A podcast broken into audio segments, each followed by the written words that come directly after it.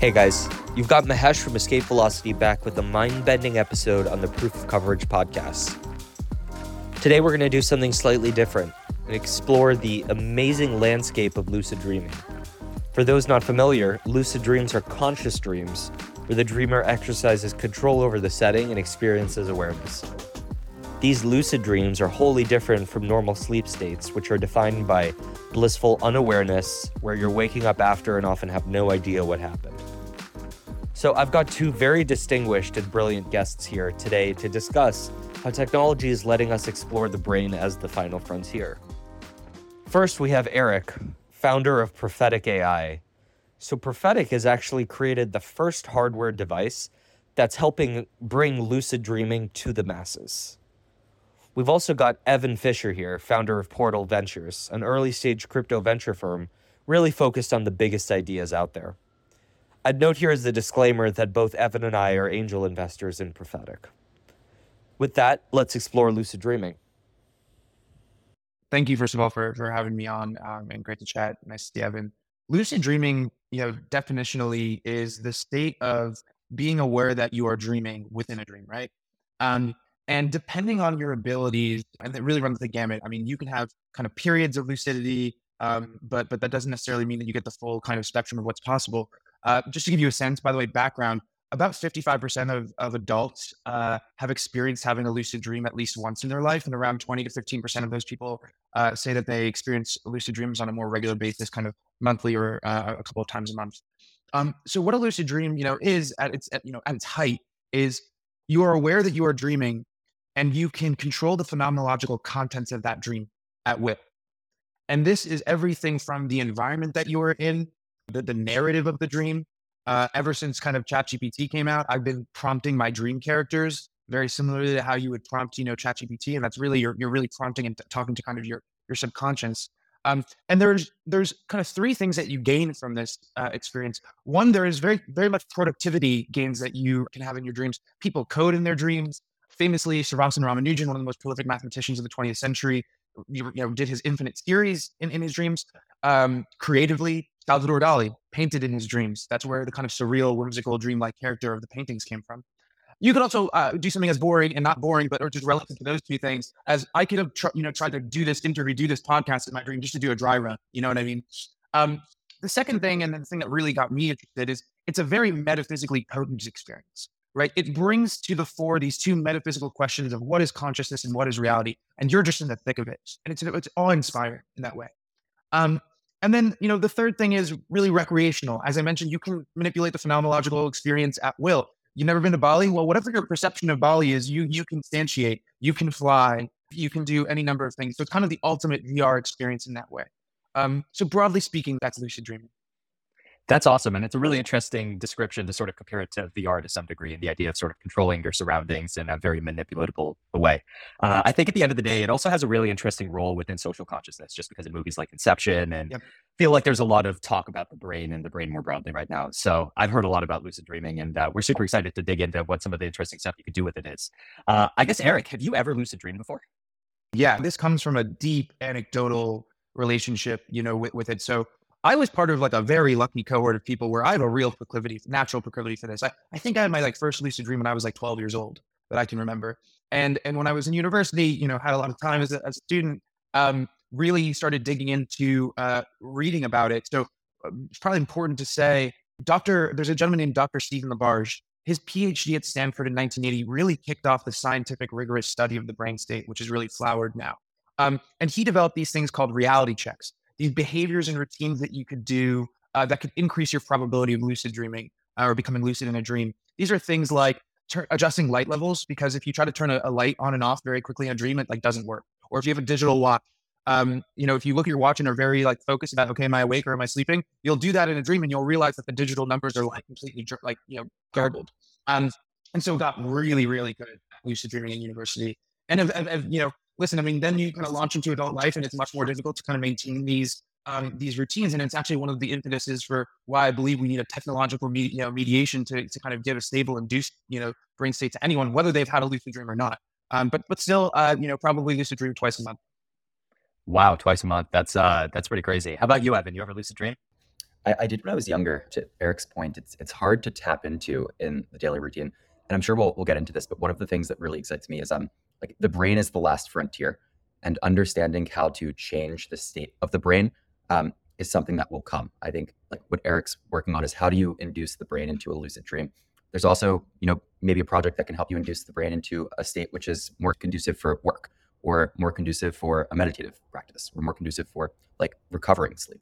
TLDRs I used to, but it's it's hard to actually maintain that routine in you know the New York hustle and bustle. I think it's the kind of thing 10 years ago where people sort of heard the term and they were kind of like, what is that? And now it's a pretty commonly accepted thing. I too have uh, lucid dreamed from time to time, although I don't know about you guys. I always end up in a state of sleep paralysis afterwards, which is terrifying. Mm. For uh, for people who don't know, sleep paralysis is like after you come out of a lucid dream, generally for like a minute every once in a while, you just like, you can't move.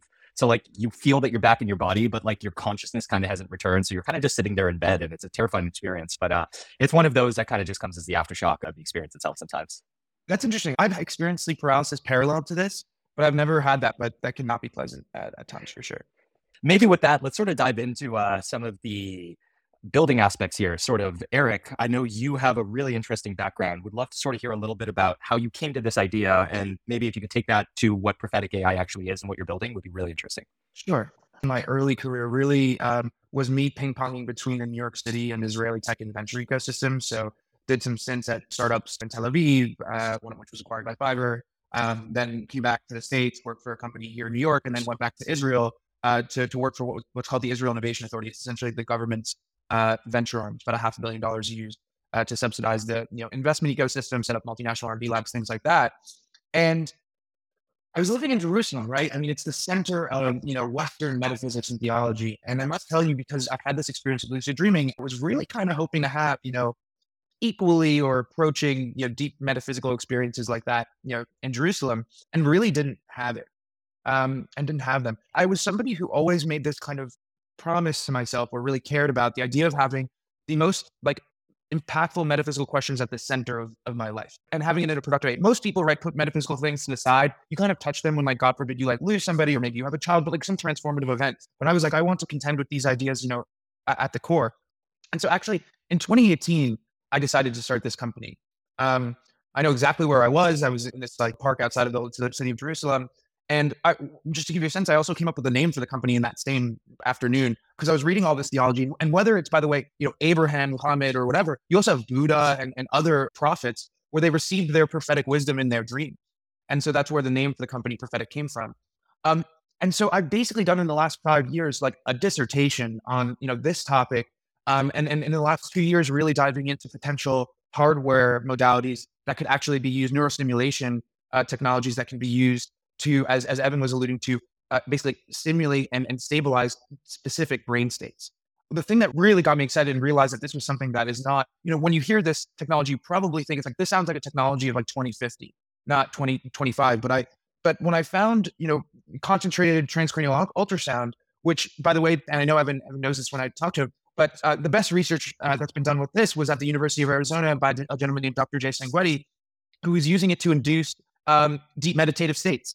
Um, and he was working with Shinzen Young, who is kind of a la the Ram Dass crowd, kind of a, a, consciousness elder. They developed this whole protocol, and I can kind of get into this, uh, Mahesh, if you want, of the things you need to know in order to do this. So the two things you need are you need to know what areas of the brain you're stimulating. And the way we do that, by the way, is through a partnership with a consortium of universities led by the Donders Institute, which is headed by a gentleman named Dr. Martin Dresler, who did the first fMRI study on lucid dreaming in 2015. So you use this fMRI data to basically, uh, and training algorithms with it to create like a, a model that understands what regions of the brain are we focused on. Okay. The second thing you need to understand is what is the Hertz band uh, with that ultrasound that you need to use that's the most optimal at, at, achieving this outcome. The way you develop that hypothesis is with EEG data. We have a lot of, you know, especially particularly relative to the fMRI data, a lot of EEG data on lucid, active lucid dreamers. And with that, we can create a hypothesis band. And then, as kind of was done in the University of Arizona and other places, you basically do this process of elimination where you take this hypothesis band, you go through it and determine that optimal band. So, those are the two things you need to know to be able to have an, a device that efficaciously, consistently, stably induces a brain state of any type. That is absolutely amazing, Evan. What was your reaction when uh, when he told you about all of this the first time? My reaction um, was kind of what Eric alluded to. I asked some questions and I said, Is that possible today? does the hardware exist today to, do this? It feels like this is something that would come in 2050.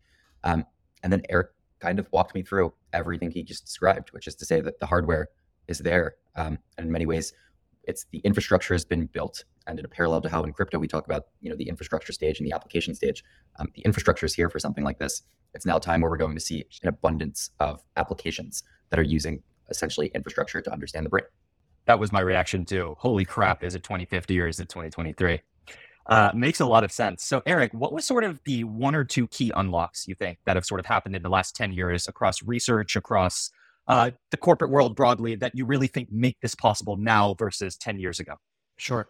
The first is uh, on that algorithm creation point, right? In 2018, the cost of compute was still very, very high to train any algorithms. But even more than that, um, there was this kind of really core limiting factor was creating algorithms with neural data. So, you know, neural data has very unique temporal and spatial qualities that weren't very amiable to a lot of the architectures that were being used for training algorithms on language or just, you know, videos. Um, and so um, in the last couple of years, there was the development of something called a neural transformer, where the back half of the architecture is very similar to any transformer architecture. It's really the convolutional part of the, the transformer that is uniquely attuned to that the spatial and temporal unique factors and qualities of neural data. So both the cost of compute and having that neural transformer uh, unlock the ability to tr- you know to create these models. And then the, the, the second thing on the hardware is you know one of the beautiful things of Meta spending what is it like forty five billion dollars and other companies Microsoft and so on on just wearables broadly whether it's AR VR and so on. And and and this is, doesn't even touch on the miniaturization and, and cost reduction of things like ultrasound transducers, but you have an enormous, you know, downward pressure and scaling and cost curve push down with things like batteries batteries for you know that have good battery density or or uh, vents and fans for heat dissipation, things like this. So um, I think the kind of AR VR, and I mean we've obviously seen just in the last month with the you know, introduction of Apple uh, and the Vision Pro, there's enormous reductions in cost to a lot of the other component parts that you would need for this. That makes a lot of sense, um, and I, I think this narrative of every 10 years we sort of look around and we realize infrastructure is actually far cheaper than we ever thought it would be and that sort of just leads us to being able to build unbelievable things and rethink what we're able to build it's a narrative that just continues to play out over and over again and i think it's really playing out right now around compute which was sort of one of the factors you mentioned all of that makes a lot of sense so do you want to tell us a little bit about the hardware itself what is it that you guys have actually built and sort of what is the business that you were building around this sure so um, right now we're in the process. We have basically all the components and so on. But if you go to the website, you'll see we've developed um, the renders and the design. Let me just quickly talk a little bit about that. Um, very importantly, because we're talking about something that you wear when you're asleep, it has to be comfortable. So we one thing that we designed was this endoskeleton that we actually use biomimicry to to kind of design, where you you, you can see close up you know pictures of the render where they're kind of these interlinkages that are kind of bio inspired by like skeletons um, which allow for kind of flexing and expansion for kind of all head sizes. If you guys remember with the Vision Pro Quest uh, Pro, they were like, we looked at a thousand people's heads to determine, you know, these these types of things, getting ahead of things like that. The the interior of it, of course, has to be soft, comfortable. The exterior has to actually be very slick because, first of all, people I sleep like a mummy, luckily, but like a lot of people move when they sleep, and you don't want them kind of shifting the headset, the headband while they sleep. And additionally, we've also we're also doing a couple of things on the material selection side to reduce the amount of noise for the EEG that we have. Um, to be clear, we have this EEG in there, which is used for two reasons. One is we, we have to determine, okay, uh, Mahesh is in REM before we actually induce and stabilize the, the lucid dream. And, and two is we use it to actually improve our, uh, capture data and improve our models over time.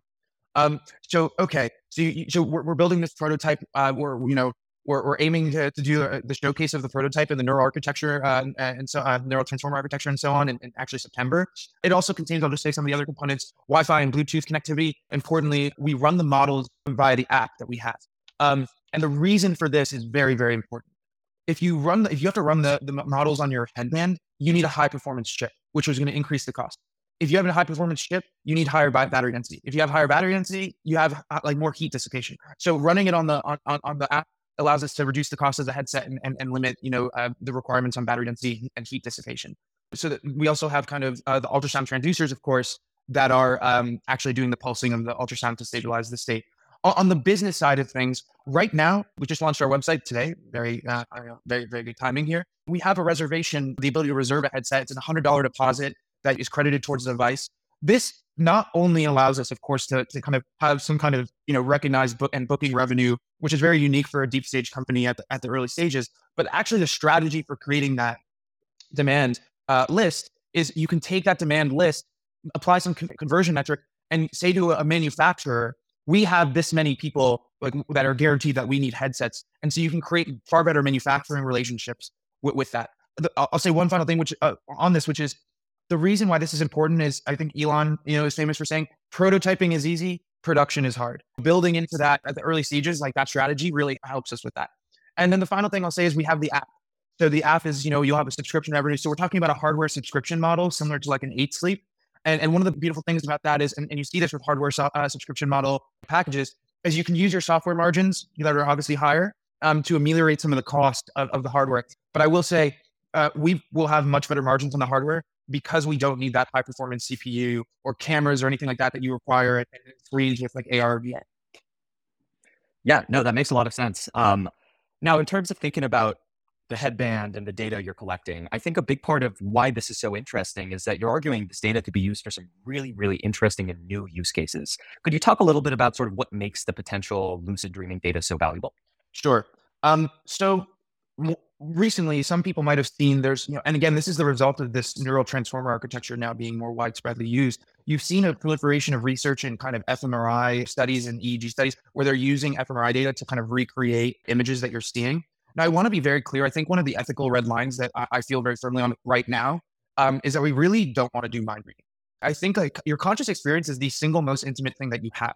That's a pandora's box that I, I find very concerning um, and as Evan said, by the way, at the beginning of the podcast, this technology is inevitable. And so, you know, that really also really kind of compels me to, to really, you know, start this company, lead, you know, lead in this area and kind of set these kind of, you know, parameters and think about these things because these are really profound ethical questions. Um, but what we can do is, and I'm launching a piece tomorrow that talks about this. In, in, in consciousness, you know, when you break down the problem of consciousness, there is, as David Chalmers described, an easy problem, which is simply the neural correlates that correspond with consciousness and then the hard problem, which is the phenomenological experience. You know, why is red red? Why does something feel like this, that, the other? But what's great about this data is we can do data labeling on a scale that's pretty non-trivial. So how do we do this? When you wake up from your dream, you're going to be asked two questions. One, do you want to upload that data so we can improve our models? And two is you can file a dream report. So let's say Evan says, I, I dreamt that I was in this, you know, under a waterfall in this beautiful place, so on and so forth. And then let's say we have a thousand or, or 10,000 other people who've talked about dreaming about being in a waterfall. We can look at that EEG data and solve that data labeling problem. And with that, you can start to begin, you know, begin to build really robust understandings of the phenomenological content of, of experience. And that's really unique.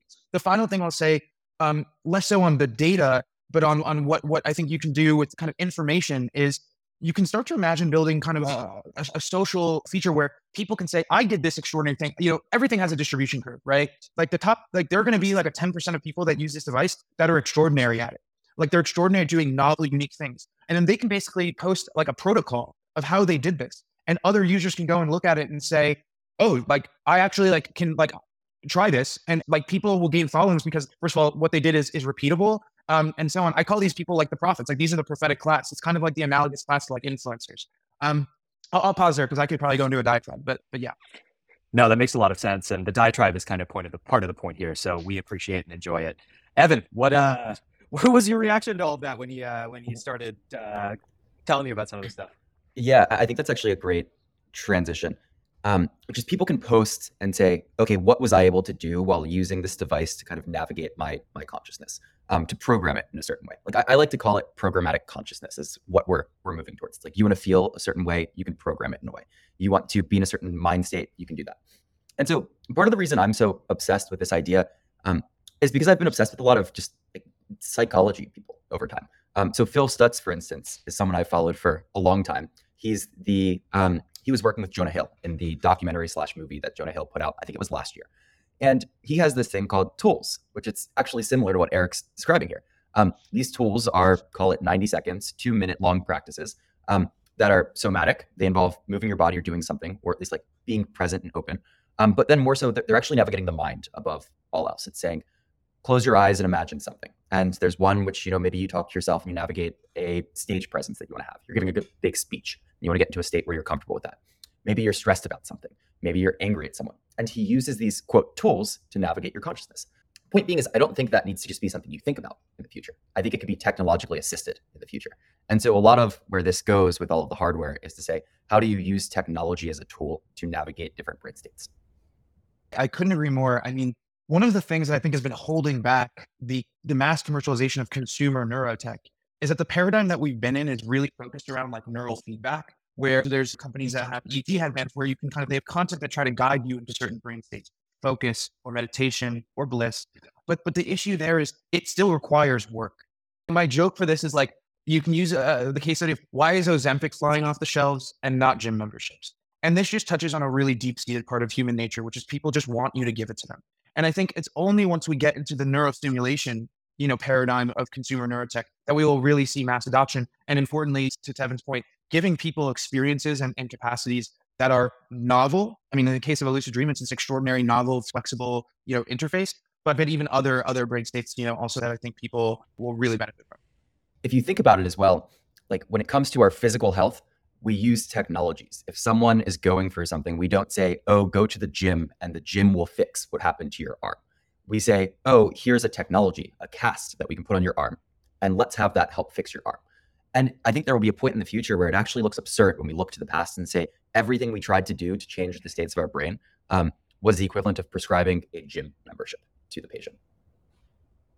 Yeah, no, it makes a lot of sense. I almost think about this in terms of Eastern philosophy kind of coming to the West a little bit, which is there's this focus, I think, in the West on the external and sort of dealing with the material world and navigating within it. Within the East, it's a real focus on the concept of ego and what's inside and internal. And a lot of, I think, of what we're seeing with the focus on the brain, especially today, is realizing that a lot of the problems that we have to solve are actually best solved from the inside uh, which is sort of a pretty interesting way to think about it. Now, I think both of you put out some really, really interesting ideas on how we can kind of use technology to change the way we our brain understands the world and therefore even interacts with phenomena around us. There's going to be some people who see this kind of stuff and say, "Hang on, what the hell is that? You want me to put what on my brain? You want me to put electrical stimuli on my head?" What do you have to say to people like that, Eric? What do you have to say to the people that you know might be more hesitant to adopt these kinds of ideas because they are sort of new and out there, and you could almost argue even invasive a little bit? Sure. I mean, you know, an honest read of any uh, introduction of any technology is you will have have that reaction.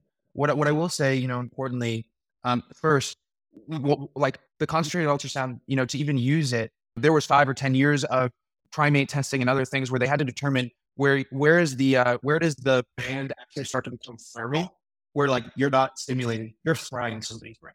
Um, but we've determined that there has been uh, you know ample study on people who've undergone these stimuli also from other modalities like transcranial electromagnetic stimulation, and there's been no negative side effects as results.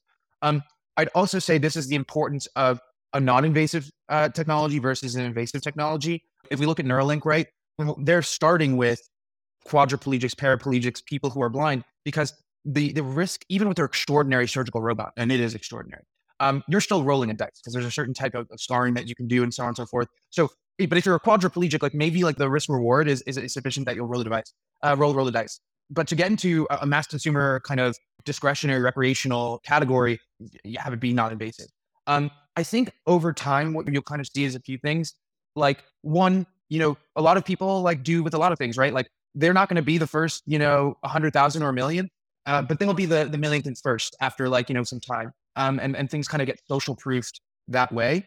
I also think, um, and this might seem like a non sequitur, but I think it's important to say with the launch and takeoff of AI, and whenever the timeline, you know, whatever your timeline is on things like AGI, the, the, really one of the last refuges of, of, of, of, humanity will certainly still be consciousness. And I think in reaction, what you will see is people increasingly will, will be yearning to explore their consciousness. And you already see this, by the way, today with the proliferation of use of psychedelics and, and meditation and so on and so forth.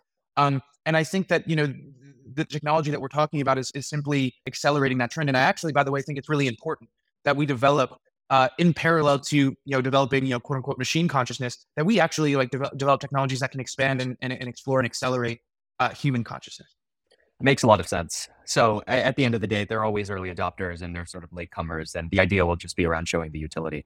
Uh, to that point you know at the end of the day you've got some academic partnerships already set up right? Some early trials going uh, it's pretty impressive what you've been able to sort of put together, even at this point, being so early into this. How do you sort of see the acceleration of go to market for something like this? Could you sort of just walk us through how you see this business evolving on like a one year product timeline, on a five year timeline, and then at a high level, if this is really successful, what would you have hoped to achieve? Sure.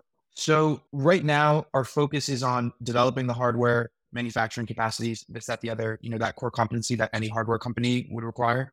With our research partners around the world, basically we are accelerating considerably to, to be able to basically determine what this efficacious band is for the ultrasound, um, as well as you know training our models on the fMRI data for, for, the triangulation and being able to know where to stimulate that. So again, in the first year, our hope is that we can determine that and then have the final specs for the hardware. How many transducers do you need? That's how many, you know, what is the battery density, so on and so forth.